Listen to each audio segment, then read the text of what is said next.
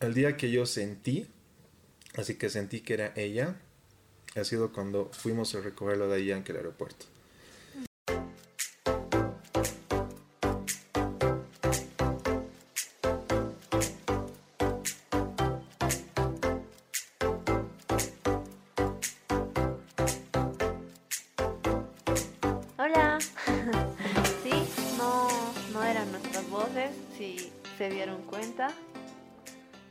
Porque entrevistamos una pareja muy linda para este episodio.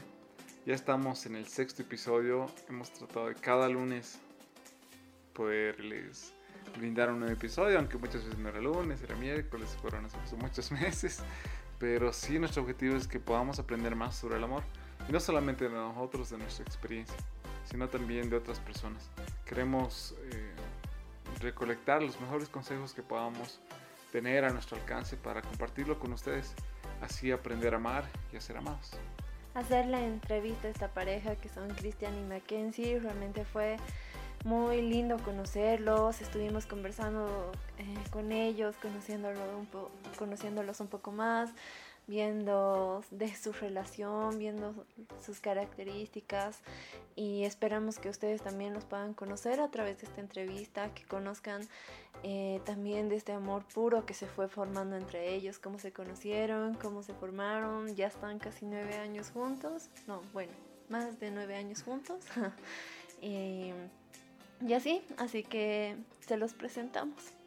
Si es un poco larga la, la entrevista, sin embargo, eh, en esos 47 minutos no pudimos eh, condensar todo lo que ellos nos han enseñado previamente y después de la grabación, pero esperemos que de lo que les hemos preguntado ustedes puedan extraer lo mejor para seguir construyendo relaciones fortalecidas en la, en la emoción y en las decisiones que tomamos cada uno de nosotros. Así es, así que empezamos con la entrevista. ¿Cómo están? Queremos eh, presentarles acá a Cristian y a Mackenzie. Estamos con unos invitados muy especiales. Así es, realmente estamos emocionados ya que son los primeros que vamos a entrevistar. Eh, los hemos estado conociendo un poquito, hemos estado compartiendo y eso queremos que ustedes también los conozcan, que conozcan cómo es su familia y los valores que han ido formando en ella. Perfecto, vamos a comenzar con la primera pregunta, que es ¿quiénes son? ¿Cómo se definen ustedes mismos? Bueno, eh, yo creo que podría definirme como una mujer que a lo largo del tiempo creo que ha sido bastante confiada, en muchos casos ingenua, ¿no? Eh, pero sí me ha gustado siempre ayudar a las personas. Creo que de esa manera también ha sido algo que me, ha jalado y me ha, llevado al lado de, de, mi esposo, ¿no? Al lado de Chris. Super Chris. Muy bien. A ver, sí, es una muy buena pregunta. sí, con la vuelta. A ver, em, yo me defino como un hombre luchador, ¿no? Porque sí, o sea, desde infancia tuve muchos episodios que realmente desafiaron, primero, mi creencia en Dios, y segundo, mi, el de creer que yo podía hacerlo, ¿no? Entonces, ahí me di cuenta que, de, o sea, de muchas cosas que pasaron en mi vida, Realmente cuando pongo el enfoque al 100% y creo en mí, lo logro. Entonces por eso me considero como una persona luchadora, amante de mi, de mi familia, ¿no? Mi, mi familia es lo primero y siempre va a ser lo primero para mí, lo, lo que más me llena de vida, de amor, de alegría, ¿no? Y por sobre todas las cosas también me considero un apasionado de Dios, ¿no? En muchos, pero muchos aspectos. Buenas, qué lindo. Bueno, como han escuchado, estamos conociendo a dos apasionados, una mujer apasionada y un hombre apasionado. Y bueno, como segunda pregunta es eh, ya mucho más de su relación, es cómo se conocieron.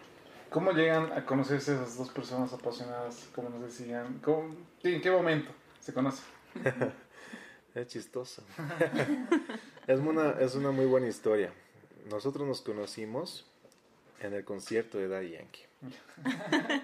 ¿Por qué? Porque él es mi artista favorito. él es mi artista favorito. Y mm, obviamente desde Super Chango yo lo seguía, lo seguía hasta que me enteré que iba a llegar. Y dije, yo tengo que estar ahí. sí o sí lo tengo que conocer y voy a hacer todo. Así persistí, persistí, obviamente fue interesante, ¿no? Fue interesante porque logré tener la presidencia del club de fans. Así me peleé con varias chicas, hasta con una de sus amigas. Le dije, yo voy a hacerlo. yo voy a representar al, al boss. No, de verdad, de verdad. De hecho, ya, así, póngame en, en, cuestionario y respondo todas las preguntas. Y como que lo hicieron, y toditas, porque sabía, sé toda su historia. Desde la desde, desde mucho más atrás. y ahí me acuerdo que nos llevaron a, como estaba patrocinando Viva, nos llevaron justamente a Viva de la Plaza Baroa. Y ahí que no, no, me acuerdo qué estaba haciendo. O sea, algo iba a haber, creo que entrega de almanaques, iba a haber concursos de así de reggaetón y demás. Estaba yo ahí ya promocionando y obviamente en esos tiempos yo llevaba la misma pinta de Yankee, ¿no? Y eh, era aproximadamente, era martes o miércoles. Mm, creo que era miércoles. Era 4 de la tarde y es ahí ya cuando entró Mackenzie, ¿no? Con su hermana. Yo ya la conocí a su hermana hace unos dos años atrás. Y entró con unas amigas. Y una de esas amigas era chica de mi mejor amigo en ese tiempo. Entonces ahí yo dije, ¿qué pasa acá? y obviamente ya empezamos como que a, a, a compartir, a hablar. Y en esos tiempos, obviamente, yo era del típico men que me hacía el deli, ¿no? Pero después, cuando me adentraba en confianza, era buen tipo, ¿no? Entonces, hubo algo que realmente cuando la miré, o sea, no sé, es como la película de Hotel Transilvania, hice clic, ¿no?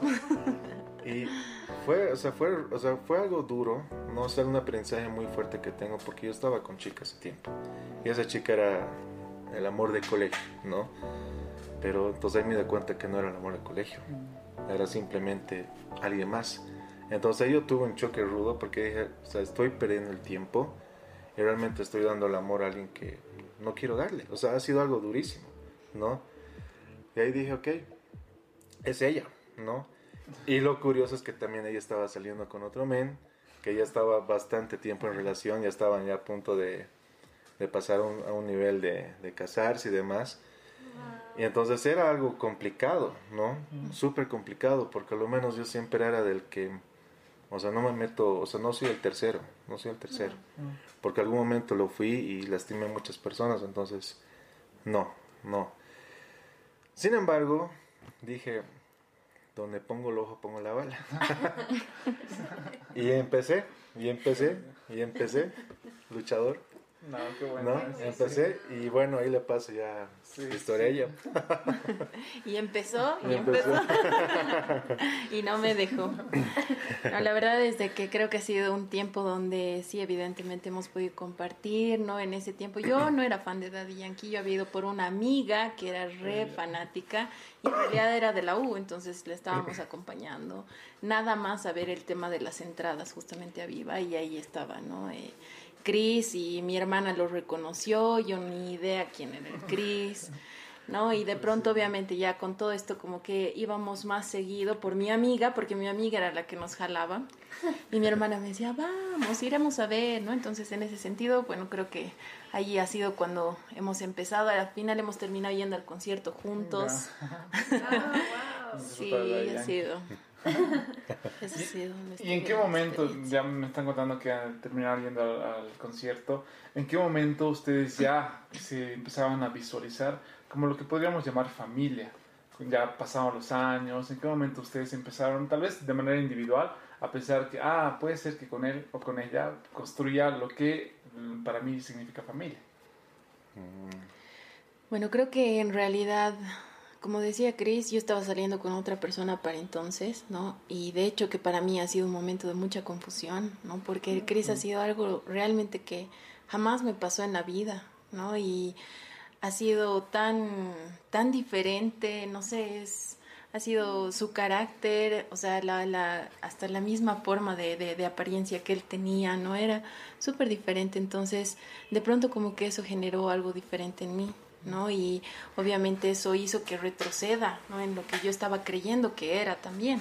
Entonces, en ese sentido, bueno, ya cuando estuvimos eh, saliendo, ¿no? Y ya después como que fuimos chicos y, y empezamos ya a estar juntos, ¿no? Eh, más o menos como a los cuatro meses o algo así, yo o sea, empecé a darme cuenta que sí, o sea, podía ser esa persona que en realidad quería que me acompañe el resto de mi vida, ¿no? Porque realmente él cuidaba mucho de mí, él era súper detallista con distintas cosas, nuestros aniversarios, jamás se le pasaba una fecha, eso era lo más bello, y además de que preparaba sorpresas súper lindas, entonces, y realmente a mí me sorprendía bastante, ¿no? Entonces, en ese sentido creo que ahí ha sido cuando he empezado a generar muchas cosas dentro de mí y he ido pensando, ¿no? Justamente en eso, ¿no? Y obviamente ya después llegó un tiempo donde, bueno, las cosas no salieron como uno quiere, pero en ese tiempo lo extrañé bastante. Así que ahí ya, creo que realmente me visualicé y dije, es él. ¿Tú, Gris? Ah, o sea, faltaría la noche para contar a detalle.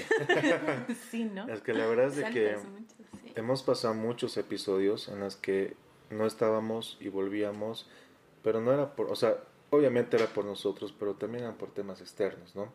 Uno porque yo provenía de la calle y estaba, era como la dama y el vagabundo. Yo era el vagabundo y estaba conquistando a la dama. Entonces, obviamente, toda su familia se puso en contra, ¿no? Y obvio, también vieron que, que Mac estaba cambiando y pasaron muchas cosas que al final, obviamente, terminaron lastimándonos. Ya listo, no podemos seguir, bueno.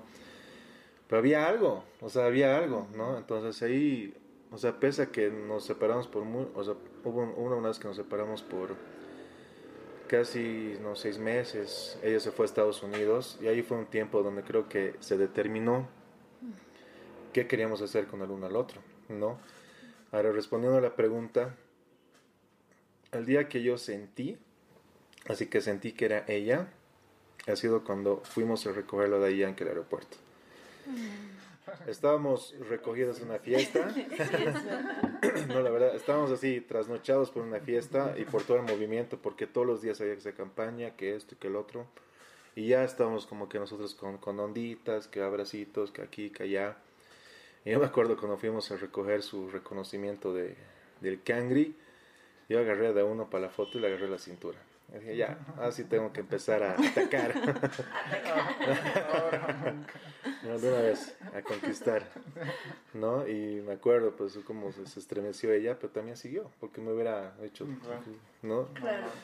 Era chistoso porque su amiga, yo sabía que quería estar conmigo, no le tiraba pelota. ¿No? Solamente ella, solamente ella. Era tu clic. Exacto, era mi clic. Y cuando fuimos al aeropuerto, me acuerdo que antes de que llegue eh, Daddy porque se retrasó el vuelo. Nos paramos, obviamente antes del aeropuerto, no era como esa hora, ¿no? Pero nos paramos en los parqueos. Me acuerdo que salimos y es como que los dos nos miramos y sabíamos en qué situación estábamos, en qué nos habíamos metido, qué estábamos haciendo con los terceros, nosotros terceros. Y, pero pesa todo porque obviamente es como que se paró el tiempo, nos miramos. Y es ahí donde yo dije, es ella. O sea, estaba seguro que era ella. Y nos dimos un abrazo, pero ese fue un abrazo que yo no... Que no, pues sabes que es el abrazo, ¿no? o sea, de todos ese es el abrazo. Entonces, ese es el abrazo que me dijo, es ella. No. O sea, tienes que hacerlo. Y como que, o sea, pasó ese abrazo, fue algo espectacular porque yo sentí su aroma, la sentía ella, o sea, realmente fue algo súper fuerte. Y además teníamos un testigo, un tercero, que nos tomó la foto, justo en ah, ese momento, que hasta ahora yo la guardo en la billetera. y sí, sí, totalmente. Sí, ah, sí, nos dimos, nos dimos, nos dimos nuestro... O sea, no fue el primer beso, pero sí fue el primer beso de amor, porque los otros eran besos de prende. O sea, hay que decir las cosas como son, ¿no? Obviamente.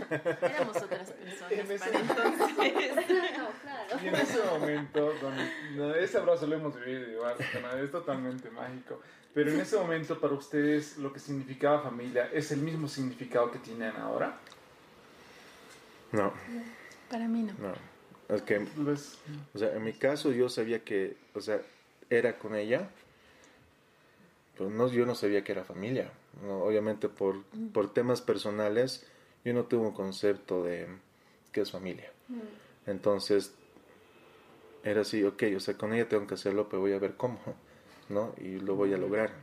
Eso, eso fue, en mi caso, ¿no? ¿no? Y obviamente yo sí, o sea, sí, sí sabía lo que era familia, pero eh, de hecho que a lo largo de este tiempo y en realidad algo que me ayudó bastante a realmente aterrizar ese concepto ha sido el conocer mucho a Dios, ¿no? Y a partir de eso saber realmente el verdadero significado de lo que es familia, ¿no? Y mucho antes creo que solamente era como que tener una persona al lado, que puede que esté toda tu vida o puede que no, ¿no es cierto? Entonces, o sea, siempre queda esa ambigüedad de alguna manera o ese pequeño eh, porcentaje de probabilidad donde piensas y dices, tal vez esto no funcione, ¿no? Pero ahora, o sea, creo que las cosas han cambiado y son muy distintas. ¿Y entonces cómo definirían familia ahora? Mm. Yo creo que es amor, no, Dios, amor y respeto. Yo lo defino así. Sí. Y realmente es, es muy cierto eso como Dios para nosotros es esa cobertura, ¿no? Y que nosotros estemos realmente compartiendo ese amor, ¿no? Que, que ahora, de hecho, que nos ha enseñado una nueva forma de amarnos, ¿no? Y derramar eso sobre nuestros hijos, ¿no? Qué lindo, qué lindo, realmente. Eh, tener un concepto y que Dios lo cambie todo es, es lo que cambia la vida, ¿no? Y bueno, vamos a pasar a una pregunta un poquito más picante, se podría decir. Eh, ¿Qué pasa en todas las relaciones, no? Eh, el perdón. ¿Quién perdona más rápido? Yo no.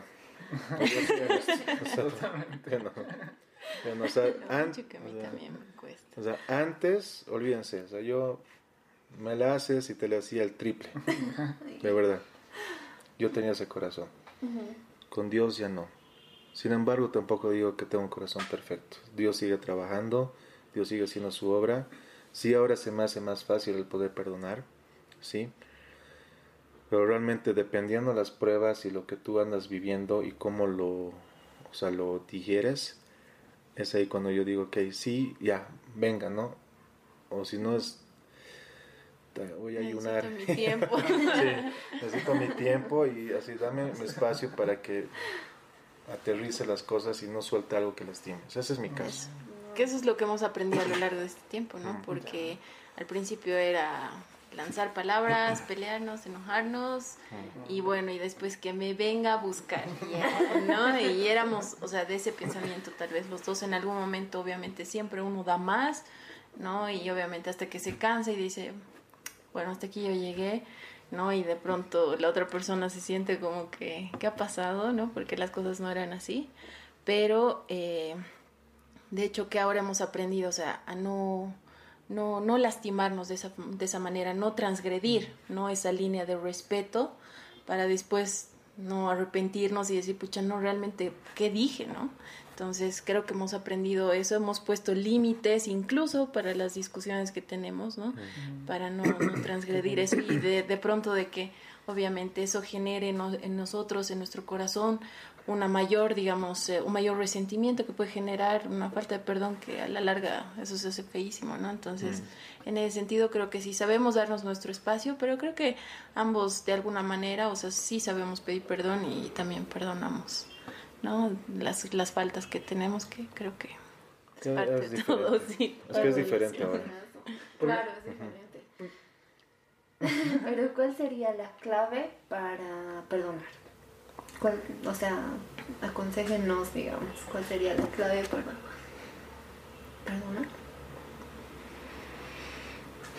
Yo creo que ahí está, obviamente son momentos difíciles, ¿no? Porque ese momento es como que realmente tu mente te juega todo en contra, ¿no? Y obviamente las emociones también son un factor muy determinante, ¿no? Pero ahí está, yo creo, y siempre me hablaba y me sentaba y me decía, dímelo en su momento, ¿no? Háblame y dímelo en su momento, porque ese es el momento en que vamos a poder arreglar juntos, ¿no ve? No, no, no, no lo alargues, porque obviamente es mucho peor, ¿no? Las cosas obviamente a, medida que van pasando el tiempo se va como Se que va a cargar. tergiversando, ¿no? Sí, y entonces sí. empieza a generar supuestos, ¿no? En la cabeza que eso lo, o sea, hace un mayor problema en nuestra cabeza, o sea, no es que el problema a veces es tan mínimo y tan insignificante, pero eso es lo que hace. Sí, justamente nos daban un consejo en el cual nos decían cada día debemos decidir eh, perdonar y amar a tu esposo. Cada día. O sea, al día es. siguiente otra vez decides perdonarlo y amarlo. Entonces, en base a eso, ¿qué tan importante creen ustedes que es solucionar los problemas dentro del matrimonio? O lo mejor es taparlos y decir, ah, bueno, no, ya no pasa nada. Eso, o sea, hay que solucionarlo todo para ayer. Porque de verdad que es como nos decía nuestra líder, ¿no? Tú vas cargando tantos problemas, tantas faltas de perdones y todo lo que va ocurriendo como un tapete. Lo vas guardando todo, como una basura. De la alfombra. Hasta que lo vas a tapar y la, la alfombra va a ser así de llena por la basura. Y en algún momento eso se va a destapar y va a ser un caos. Eso lo hemos vivido.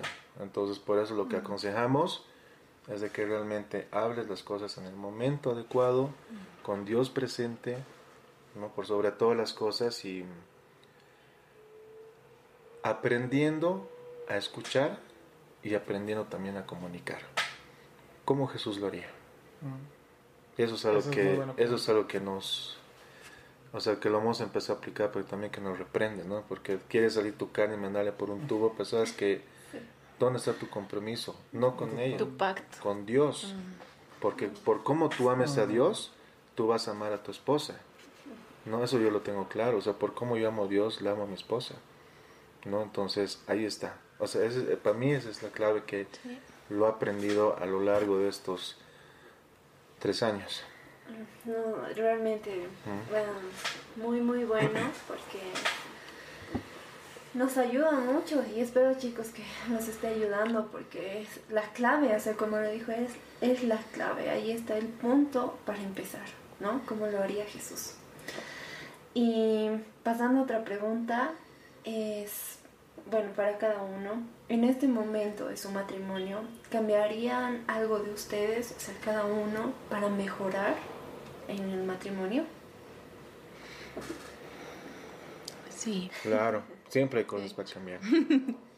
No, o sea, es que nada es perfecto, es como cuando hablábamos, veni- venimos de culturas diferentes, de crianzas completamente diferentes. Sí, sí, Entonces, totalmente.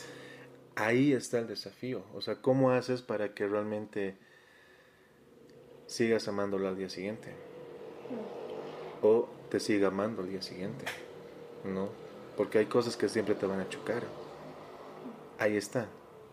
Sí, de hecho que creo que quisiéramos cambiar muchas cosas, ¿no? Porque de hecho que nuestro carácter y como decía Cris, todo aquello con lo que venimos, ¿no? Porque las circunstancias que van pasando a lo largo de nuestra vida es lo que va forjando, ¿no? Nuestro carácter.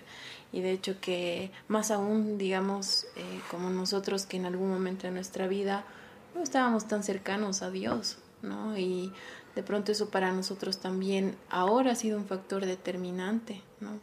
Entonces, creo que, que sí, de hecho, eh, sabemos que, que, bueno, vamos en camino de ser mejores, ¿no? Eh, tratando de apoyarnos, ayudarnos en esos errores, no, no tanto tal vez echándonos en cara, ¿no? Aunque sí a veces es difícil, ¿no? Pero sí, creo que dentro de eso tratamos de, de ser mejores el uno con el otro, ¿no? Ese tipo de cambios, ¿cómo se refleja en sus hijos? ¿Cómo ven ustedes el hecho de que estén dispuestos a ceder, cómo estén dispuestos a perdonar? ¿Cómo lo ven reflejado en la conducta de sus hijos? Nuestro hijo mayor es puro corazón, ¿no? Él tiene ya Sí. 10 años. Bueno, va a cumplir, siempre Va digo que tiene 10. 10. Va a cumplir en junio 10 años. Todo el año he dicho que tiene 10 años.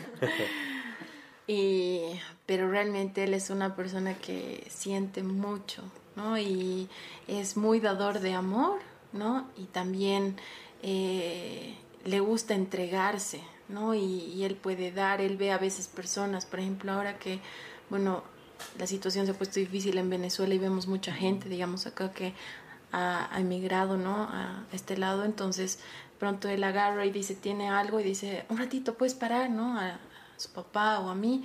Entonces agarra, paramos en el auto y él les da, digamos, algo, ¿no? De lo que tenga, ¿no? Entonces, ese tipo de cosas, por ejemplo, yo creo que las va aprendiendo a lo largo también de, de cómo va él viviendo en el ambiente, ¿no? Y viendo, lo admira mucho a su papá, la verdad. han tenido un viaje reciente y realmente él ha visto de primera mano, ¿no? Eh, todo lo que él hace. Y realmente tiene mucha admiración por él también, ¿no? Entonces yo creo que ese tipo de cosas que, que van generándose, el amor, ¿no? Con el cual comparten ese cariño, el que te digan te amo cualquier rato, es una cosa súper linda y ahí va, ¿no? Todo lo que vamos transmitiendo, creo. Sí, es que es, a ver, em, realmente los hijos se refleja de la crianza de, del hogar, ¿no? Y eso es lo que a nosotros nos motiva y también nos limita hasta qué momento, o sea, continuar con la pelea, si es que realmente no se puede calmar la cosa, hasta qué momento decir basta. ¿no? Y hacer un reset, decir, a ver, ok, pues, digamos, nuestro fin de semana, no hemos estado juntos toda la semana y estamos peleando de macanas, ya, a ver, de nuevo, cero y vamos con los chicos, porque sabemos que ellos nos esperan. Y los niños siempre están atentos a todo. Así tenemos dos, dos bebecitas, son súper despiertas, ¿no? Entonces, nosotros sabemos, porque si no arreglamos nosotros en, ese momento la discusión, sea por el motivo que sea, los vemos en ellos. Y eso para, como para un padre es, es algo duro que te llega al corazón, porque sabes que están sufriendo por tu causa. ¿No? Ahí es, ahí está el desafío. Y esto de las, eh, de las peleas normalmente genera que una de las personas, tal vez la que más está sufriendo de la pareja, se ausente. Puede que sigan, sigan viviendo juntos, están en el mismo cuarto, en la misma casa y todo, pero eh, mentalmente, sentimentalmente no está, no está presente en este momento. ¿Qué genera esto dentro de la familia? Y ya, tal vez un poco más, eh, llevando más allá la pregunta, ¿qué, qué pasa? Una, perdón, ¿Una familia sigue siendo familia cuando una persona no está presente? Dentro de esa familia? No. No, no, porque en realidad nosotros, o sea, para conformar una familia debes ser partícipe, ¿no? En cuerpo, alma, espíritu, ¿no? Entonces, creo que necesitamos nosotros, o sea, traer, muchas veces pasa eso, y pasa eso no solamente cuando hay peleas, sino que también es el momento, por ejemplo, en que te quedas en tu trabajo. O sea, puedes estar en la casa, pero te quedas en el trabajo, ¿no? Y mm, pueden estar tus hijos hablándote, tu esposo te está hablando, ¿no? Pero tú sigues en el trabajo. Entonces, realmente algo que hemos aprendido es de que, o sea, marquemos los límites, ¿no? De, los tiempos, de, de lugar, ¿no? Y mm, sepamos de que realmente, o sea, tenemos momentos para compartir. De hecho, que ambos trabajamos y recientemente justamente íbamos a, una reunión de, de, una de las chicas y nos decía, ¿no? O sea, es normal, no se sientan mal, no se sientan culpables porque trabajan ambos, ¿no? Pero sí, o sea, los tiempos que tengan que dar a sus hijos, que sean buenos tiempos. De calidad. De calidad, ¿no? Donde te sientes, juegues con ellos, ¿no? Este, rías, compartas, les preguntes, ¿no? Entonces, de hecho, esa es una forma de estar presente y de conformar y de, de ser parte de esa familia, ¿no? No, sí es verdad. Eh, alguna vez vi en internet que, un niño le decía ¿no? a su papá, eh, papi, escúchame, escúchame, te estoy escuchando, hijo, escúchame, escúchame. Papi, escúchame con los ojos. Mm. y eso es lo que creo yo que esperan los hijos, ¿no? Que realmente le dediquemos ese tiempo. Exacto. Mm, y busquemos eh, conformarlos, porque los hijos son esponjas, ¿no? Exacto. están ahí pendiente de recibir todo lo que los papás vamos a dar. Y bueno, esto nos lleva a la siguiente pregunta, que es, ¿qué retos enfrentas al construir una familia? Tal vez del el que más nos hemos enfocado ahorita son el perdón, los problemas, todo eso. Pero qué, aparte de eso, ¿qué retos más tienen ustedes o qué retos han vivido en este tiempo que están construyendo su familia? Varios. la verdad es que varios, que un matrimonio viene con, con todo el combo. O sea, la verdad, o sea, no... Es que una cosa desencadena otra y esa otra otra y después terminas enredado ante una telaraña. la verdad. Y salir de ahí... Y, si no estás con Dios, listo, olvídate. O sea, te, te comió la araña. O sea, son, son varios desafíos. No son varios, o sea, está el tema económico, es el tema de, a ver, si hay algo que te, que te afligió en el tema laboral o en el día, el de que sepas, como se dice ese dicho, no sacarte ese trapito para entrar a la casa Mm. y ponerte tu rol de padre y de madre, porque ahí hay personas que te van a pedir y te van a esperar todo de ti, Y van a. ¿no? y van a demandarte, pero hasta que les des cómo somos nosotros con Dios, Claro. ¿no? Sí. Entonces es ahí, ahí se ve reflejado y ahí es donde tú tienes que ser disciplinado en ti para empezar a aplicar. O sea, el primer reto es que le des ese tiempo de calidad a tu familia que lo merece. Y no hablo de que llegues ya, día de pelis y nosotros con el celular y las guavas que papi, no. Celular a un lado y empezamos a hablar, compartimos. Claro. Otro, otro desafío es el de, ya, fin de semana de parques. Les encanta ir a los parques. Nos vamos a los parques y entramos los cinco. Estamos saltando, jugando, que esto, que el otro. Cuando vemos otras familias que no lo hacen, o sea, el padre está allá, anda, Claro, sigue trabajando. y sigue, o está con el celular, ¿no? Entonces son varios factores que hemos estado viendo, pero los principales que realmente, pasado. o sea, hemos pasado es el tema de, o sea, problemas de nosotros que realmente han dejado cicatrices y eso obviamente lleva mucho, pero mucho tiempo el poder soltarlo y dejar también que Dios obre, porque mucho hace el que Dios quiere hacerlo, pero tú no lo permites, porque sabemos que es un caballero, ¿no? Y es ahí el primer desafío, en todo aspecto. Segundo, el tema de saber ser padre. O sea, ¿tenemos la palabra? Sí. ¿La lees? No. O sea, yo no la leo todo el día, soy honesto. Dios lo sabe. Pero también Dios sabe que yo lo amo con todo mi corazón y siempre estoy conectado con su espíritu. ¿No? Entonces, es como dice una canción de Alex Zurdo. Es difícil, o sea, es, es muy diferente llevar la Biblia en la mano, ¿no? Que la Biblia en el corazón. Y yo soy partícipe de eso. ¿no? Entonces, ahí es, o sea, si yo estoy conectadísimo con el Padre, automáticamente voy a sentir también cómo está mi familia. Y muchas veces me pasa, o sea, llega mi esposa y, amor, contame cómo estás. No, me ha ido bien. Y Yo sé, pues, que no está bien, ¿no? Pero también no puedo pinchar porque hay personitas que están escuchando. Entonces, ahí también hemos aprendido a organizarnos. Una vez igual ha venido nuestro hijito mayor. Está, yo ya lo vi que estaba triste. O sea, no es necesario que vea su lenguaje no verbal, nada de eso. O sea, yo ya sentí algo aquí. Y, o sea, me tenía que poner duro, ¿no? Pero con amor hasta que me diga la verdad, ¿no? Y yo me metí ayer así. Pues yo lo estaba ya, dime, no, yo ya lo estaba presionando porque quería que lo saque, porque sabía que había algo que lo estaba pinchando. Hasta que lo sacó. Y.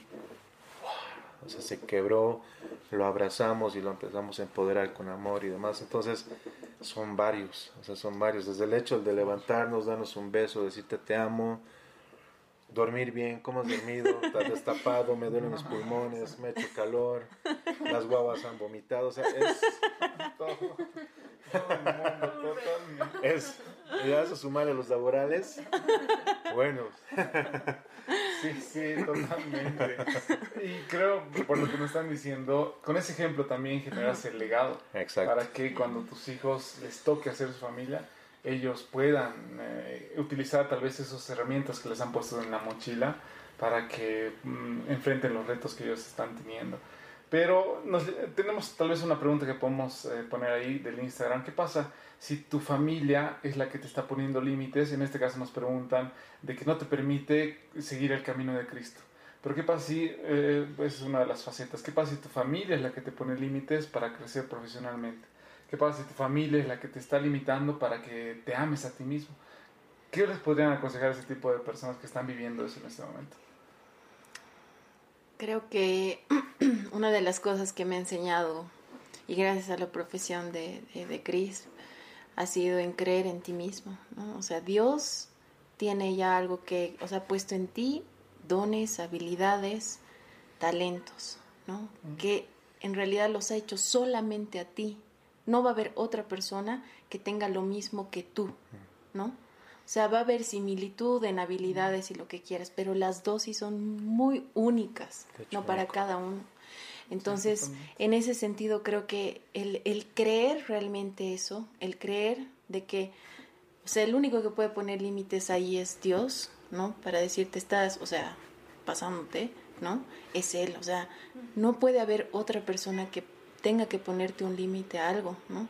El agarrar y, y, sacar ese potencial que tú tienes, ¿no? Como ahora la peli Frozen, ya que está tan de moda, ¿no? Y cómo realmente a lo largo de las dos, dos pelis, las sabemos porque por las chicas, ¿no? Pero cuando tú te adentras a ver un poquito más y analizas la peli, o sea, realmente ahí te muestra cómo ella tenía mucho miedo de soltarse. Y muchas veces son eso, ese, ese tipo de cosas que nos detienen, ¿no? Y definitivamente hacen que nosotros nos limitemos, nos limitemos y nos conformemos, ¿no? A lo que tenemos y creemos que ahí estamos bien en nuestra zona de confort. No, no queremos dar un paso de fe, no queremos dar un paso realmente para salir a esa zona de aprendizaje y que realmente Dios nos muestre, ¿no? ¿Qué es lo que tiene para nosotros? Sí, sí, me gusta mucho la, la respuesta porque si bien tu familia, como decía hace un momento, es la que te va a dar herramientas, no es la única. Sí. Y donde más podemos sacar herramientas para poder construir nuestro propio lado cada persona es juntamente con la palabra de Dios. Eh, realmente nos ha gustado mucho todos los puntos que han dado. Vamos a entrar a unas tres preguntas que son específicas. Las respuestas ya las pueden hacer eh, un poco largo conforme lo que ustedes quieran. Pero la primera es, ¿qué consejos les dieron que en realidad no funcionan dentro del matrimonio? Uf. Es que hay amigos que no son amigos. y hay familiares que no son familiares. Así nomás es. es verdad. Creo que este resumen porque muchas veces se presentan los lobos disfrazados de ovejas, mm. ¿no? Hasta la persona más cercana y viene a decirte, o sea, si eres, no eres feliz con ella, déjala. Listo. Y eso está viene por padres. O puedes estar con 10.000 y estás llorando por una. O sea, deja de hacer esto y el otro y hasta con agua y pimientos. Dices, ¿qué ha pasado? ¿No? Hemos tenido una experiencia así, o sea, hemos tenido varias, ¿no? Que suman a una. Y realmente esta experiencia como matrimonio, en esas cosas negativas, realmente nos dado un escarmiento de ser exquisitos con los familiares y con los amigos. Ya no abrimos nuestra puerta, de, o sea, nuestro hogar a quien sea. Pero tampoco significa que estamos en una fortaleza, ¿no? Simplemente es de que hemos aprendido a decidir mm. con quienes nos rodeamos y de quienes queremos alimentarnos como hombre, como mujer, como matrimonio, como hijo, como amigo, como padre, como cristiano. ¿No? Eso. Sí, de hecho que no nos ha, bueno, como decía Cris, hay muchas cosas que la familia en realidad forma un factor determinante porque al ser los más cercanos, o sea, tú tomas muy en cuenta sus palabras, ¿no? Y en algún momento, o sea, de hecho que te hacen dudar. Y es como dice, ¿no? O sea, divorciate igual y puedes rehacer tu familia, o sea, puedes rehacer tu vida, ¿no? No es el único hombre, ¿no? Ese tipo de cosas, entonces, o incluso a veces hasta en la parte económica, ¿no? O sea, pues ya no tiene nada, digamos, ¿no? ¿Qué vas a hacer con él? Así, o sea, ya, ya lo dan por perdido, mm. ¿no? Y realmente ese tipo de cosas para nosotros, en realidad Dios nos ayuda mucho a demostrar a todas esas personas y hemos dado la vuelta totalmente, ¿no? 180 grados. O sea, de hecho que Dios lo ha hecho por nosotros porque no es que hemos ido a recriminar ni nada, pero realmente todas las acciones y todo lo que ha venido después, ¿no? Empezando por nuestro matrimonio, ¿no? Cómo se ha ido dando la vuelta, la carrera del Cris, cómo él se ha ido encaminando y ahora, pucha, Dios ha desembocado un eh, potencial súper grande en él. Entonces, definitivamente que ahí está, ¿no? O sea, todos los consejos, ya, no, no, el piso. Desechables. Sí, totalmente.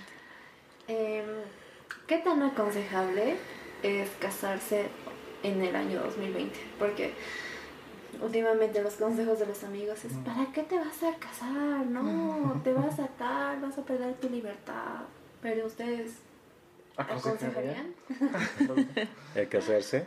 Sí. Pues claro. Que ahí está el desafío de la vida. Porque si tú...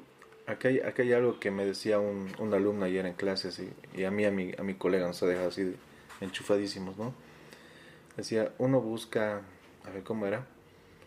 Uno busca a su pareja por cómo se ama a sí mismo. sea, Escuchaste. Sí, sí, sí. ¿no? Entonces ahí está el desafío. O sea, si realmente por cómo tú te ames, por cómo tú reconozcas tus debilidades y cómo tú reconozcas tus fortalezas, vas a buscar a alguien que sea el balance, no sino la, o sea, el tema perfecto, sino el balance idóneo para lo que tú vas a hacer y quién quieres ser. Porque ahí, o sea, tiene que ser, si tú eres el polo positivo, la persona que vas a escoger tiene que ser el polo negativo para que ambos formen y sean algo. ¿no? Entonces realmente en el matrimonio está el verdadero desafío de que, ok, dices amar, ama. Así hasta en los momentos más difíciles, hasta los momentos que te ganas de, tirar las puertas o de irte, tienes que amar. Hasta los momentos de enfermedad tienes que amar. Hasta los momentos de realmente de desafíos que se presentan y problemones que se presentan en, en un matrimonio, tú tienes que saber amar. ¿no? Hasta, o sea, lo que decía, lo que decía mi esposa, o sea, digamos, en, en, el tema económico, o sea, en todo lado tú vas a ver familias que tienen mayor poder económico, otras que no, otras que están por ahí, pero ahí realmente está el, el verdadero amor, porque hemos conocido personas que están abundando en plata, pero se aman, no, no, tienen vacío todo por dentro, ¿no?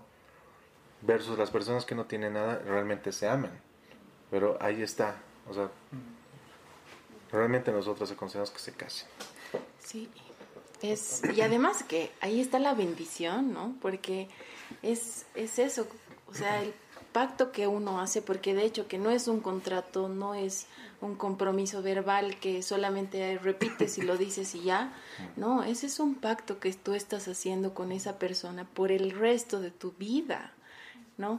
Y obviamente que, de hecho, que a través del matrimonio, ¿no? Nosotros crecemos, crecemos como personas. O sea, sería difícil que una persona sola, digamos, pueda, o sea, puede hacerlo, pero lo va a hacer hasta cierto punto. ¿Por qué? Porque necesitas de esa otra persona. Es mejor caminar de a dos, ¿no? Y obviamente ahí está el, el hecho de que eh, como Jesús, o sea, realmente amó a su iglesia y así nosotros deberíamos amar también a nuestra pareja, ¿no? Cada día. Entonces, nosotros sí aconsejamos a cada joven de verdad y si es que lo están dudando o están pensando postergarlo, les pedimos que recapaciten porque se están perdiendo de algo fantástico, la verdad. Por último, ¿qué es lo que ustedes consideran que es fundamental en una relación?